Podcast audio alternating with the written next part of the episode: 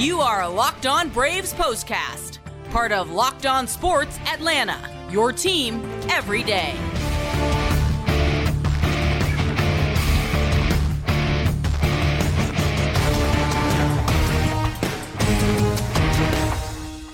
And hello and welcome to the Braves postcast, part of Locked On Sports Atlanta. Grant McAuley, Jake Mastroianni with you after a tough day for the Braves, who come up short five to two. The final score against the Boston Red Sox. A good game until it got late, and the Red Sox decided to put a little bit of breathing room in this one and split this quick two game series. We've got a lot to talk about here on this episode of the show. As always, though, make sure you subscribe to Locked On Sports Atlanta right here on YouTube. Hit that notification bell so that you'll know when we drop a new episode.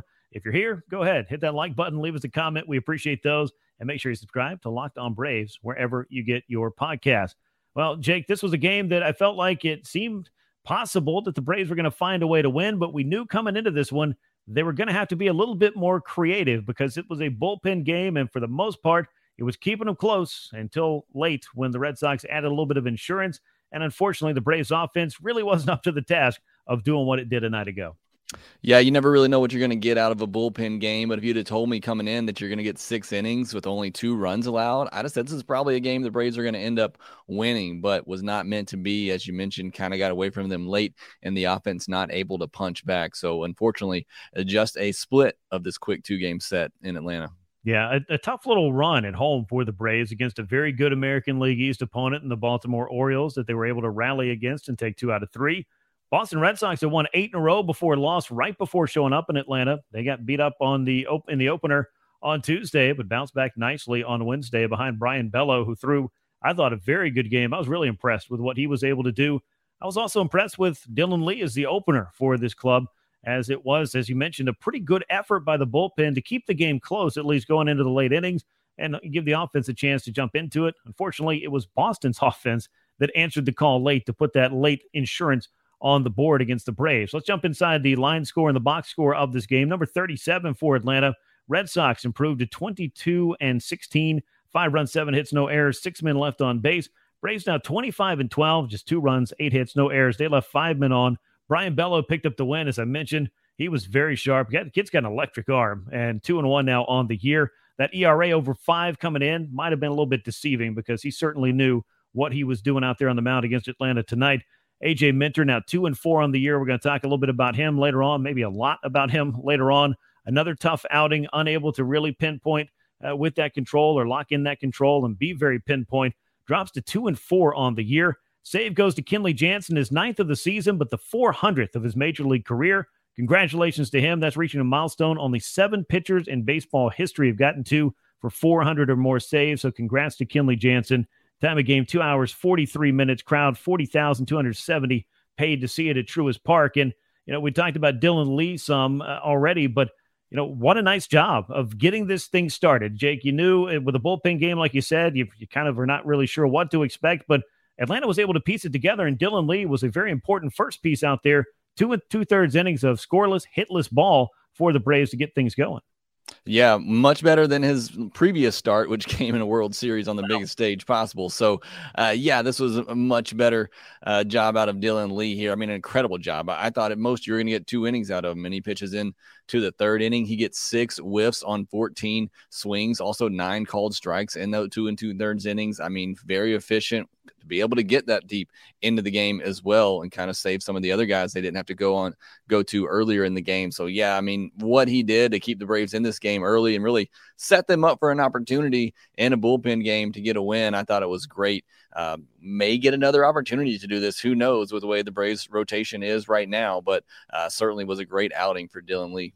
Yeah, as we know, the Braves rotation a little bit uh, under siege, if you will, with Max Fried and Kyle Wright going to be on the shelf for quite a while. How are the Braves going to fill those two the spots in rotation, and not just any two spots, uh, the t- uh, two of the most important that you could imagine coming into the season? And the Braves, uh, you know, we had not imagined that they were going to have to see both of these guys go on the injured list not once but twice in the first five or six weeks of the season. And now this second stint for both men could be a lot longer. And uh, we'll get into that maybe a little bit later on. But the Braves able to piece it together. Uh, Collin McHugh, I know he gave up a, a run, uh, a couple of runs in his performance. I felt like he kind of got squeezed on a strike call that uh, allowed the Red Sox to get not only an extra strike, but maybe an extra out in an inning that allowed them to score a couple times against him. Uh, but then you had Danny Young, Jesse Chavez, both with scoreless baseball as the Braves were getting themselves, you know, into the seventh inning. AJ Minter came out, and again, this has been a troublesome trend, unfortunately, for AJ. He has not had the same kind of control. And I think, Jake, particularly with that cutter, that's his most important pitch. I have just really not seen him able to locate that and use that the way that he's wanted to. I know he's got a big fastball that plays up. He can use that as well. But if AJ Minter doesn't have that cutter doing what it needs to do, both getting swings and misses and getting some called strikes, it's going to be tough for him to do what we're accustomed to seeing AJ do. Yeah, and it's tough. And look, baseball savant has him only throwing four cutters tonight and no swings. And I just think it's because he didn't have the confidence in it, wasn't able to locate it. And you have to go to that fastball as good as it is. You know, good hitters, when you're only throwing two pitches and you can eliminate one of them and the other one's a four seam fastball, good hitters are going to be able to take advantage of that. But more so, just the walks in this one. He just couldn't locate it. And, you know, lead off walks, back to back walks to start off an inning, that's going to spell trouble for you. And yeah, AJ Minter just doesn't have it. Who knows what effect it had pitching the night before as well, and had to throw 20 plus plus pitches in that outing mm-hmm. if that had any effect. I understand using him here to try to get those lefties out, but again, just another night for AJ Minter where he just doesn't have it, and it comes back to hurt the Braves in this one. Yeah, and I think you look at that bullpen game puzzle right there, and maybe you'd kind of try to stay away from AJ in back to back games. I know this is kind of his spot in the seventh or eighth inning when you got some lefties coming up, some tough ones that you want to utilize him. But if you had a standard starting pitcher, could you maybe have used Dylan Lee there? But you don't have that opportunity when he's busy trying to open the game and get you going. It is a difficult job to pinpoint or, or excuse me, to uh, piece all of that together. And for AJ, just really unable to get the job done. It hasn't really been walks though, Jake, that have been his big problem throughout this uh, uh, these this string of appearances dating back to late April. I went back and looked at it. Last ten appearances for AJ Minter. You're you're not going to love these numbers. Nine innings, 14 hits, 13 earned runs, only four walks, two of those in this game where he only gave up the one run, 15 strikeouts. So there has been some swing and miss stuff in there. But, you know, you look at 14 hits in nine innings, as you mentioned, if you're able to eliminate pitches or key in on a particular pitch, it's going to make it much more difficult to get big league hitters out. Yeah, absolutely. And again, yeah, I mean, the stuff is there. And that's what I think what's so frustrating right now with AJ Minter is you look at the stuff and mm-hmm. it's there. He's just not getting the results. And when he's missing or he doesn't have one of his pitches, that cutter, as we talked about more mm-hmm. specifically, mm-hmm. if that's not on and a hitter can just keyhole on that fastball, makes it really tough to be successful. And you're going to give up a lot of hard hits as he has. So something's got to give there. He's got to be able to come become more consistent with that cutter and have more confidence in it because that is his money pitch. I mean, that's what makes him so successful. That pitch has to be on for AJ Minter to be AJ Minter. Uh, no doubt about it. And if you look at 13 earned runs in nine innings, you may not need me to tell you, but I'm here to do it anyway. That's an ERA of 13 over those last 10 appearances. That certainly is not what you want to see. The bullpen has five losses this year, Jake. And I know that a lot of folks will point at the bullpen and say, hey, it's the weak link. It's going to hold this club back. It's going to be tested more than ever. Some of these things might be true. I don't necessarily think it's a bad group of, as far as arm talent is concerned. I think that these things have a way of evening out over the course of a season, but there is no two ways about it. Without Max Fried, without Kyle Wright, you are going to test that bullpen a little bit more, no matter who you plug into the fourth and fifth spots in the rotation that's going to be a big deal. But this is not a, a, team that, I mean, you look at a record of 25 and 12, that kind of tells you they're not blowing games left and right and losing these games and costing the Braves, you know, uh, the ability to, you know, be where they want to be in the standings. But five losses this year, four of them for AJ Minter. Unfortunately, he's just kind of been the guy that's had to wear it here over the first six weeks. And it's kind of baffling when you go back to last year. And I've said this before, and I'll stand by it I think AJ Minter was the Braves' best reliever a year ago, and I don't think it was particularly close. But this year has been a night and day difference, or maybe a day and night difference, if mm-hmm. you catch what I'm saying. Yeah, no, look, uh, everybody talks about the struggles of the bullpen. It, it has been pretty much one guy in an AJ Minter who we've been talking about it. Unfortunately, because of the injuries, he's been pitching in a lot of these high leverage situations. So it's coming at very crucial points in the game. But you look at Iglesias, I know he gave up the home run tonight, but has been outstanding otherwise in his very short sample size. Nick Anderson's been good. Michael Tonkin's been good. Dylan yep. Lee's been good for the most part. I mean, they have guys, even Danny Young, who's come up in spurts, yeah. has looked really good. I mean, Collin McHugh as well. I mean, overall, I guess you said, I still like this bullpen, but you're right in saying that they are going to have to be nails because this young starting rotation that they're about to really have with some of these young guys coming up they're you're going to need the bullpen to step up because you may not get as much length as you've been getting out of Fried eh, and, and eh, mm-hmm. Uh, particularly Fried, right? Hasn't really built up that length yet, but you're going to need the bullpen to step up because a lot of nights they're going to have to cover four innings or more. They are. And I know nobody wants to hear it after a loss, particularly one where the bullpen gave up some runs and, you know, you just tied the game. They give up that, you know, that opportunity to maybe allow the offense to win. But this was a night you only scored two runs. You got to kind of circle that and look at it in and of itself. The bullpen did give up five runs in this game because the bullpen had to cover all 9 mm-hmm. innings of this game. So that was kind of a challenge. We knew that was going to be coming in. You mentioned uh, Raisel Iglesias. You don't see that very often. Uh, tagged for two runs, a Triston Casas two run homer. That's the first homer he had allowed since June the 12th of last season. So he was still a Los Angeles Angel at that time. And we know how good Raisel Iglesias has been. We know how important it is to get him back into this bullpen. Uh, and we're going to see, you know, how that – can affect the Braves bullpen being able to be utilized in ways that really they had to cover. They've had to cover for a lot of things, I guess, to make a long story short. We've seen it all year long.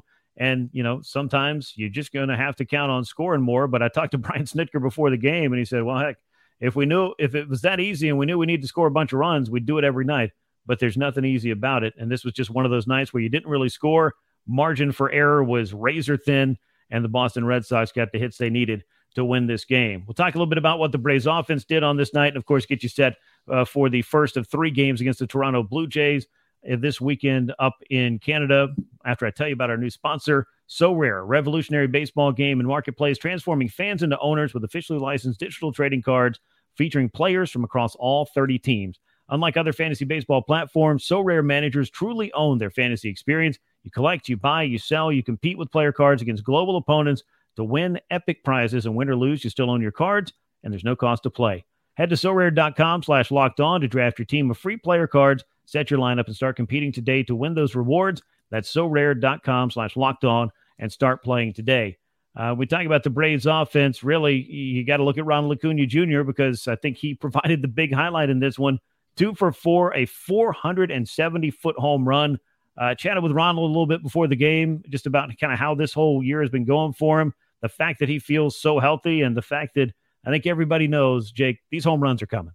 Yeah, they are. And I hope, if nothing else, this will scare pitchers away from going up and in on him because this pitch was up and in and he hit it 470 feet. I mean, what a monster blast. And yeah, you're starting to see the home runs yeah. coming up and hopefully they continue to come in bunches because it's fun to see because when he hits one, it is a no doubter and it's majestic shot as it was on Wednesday night.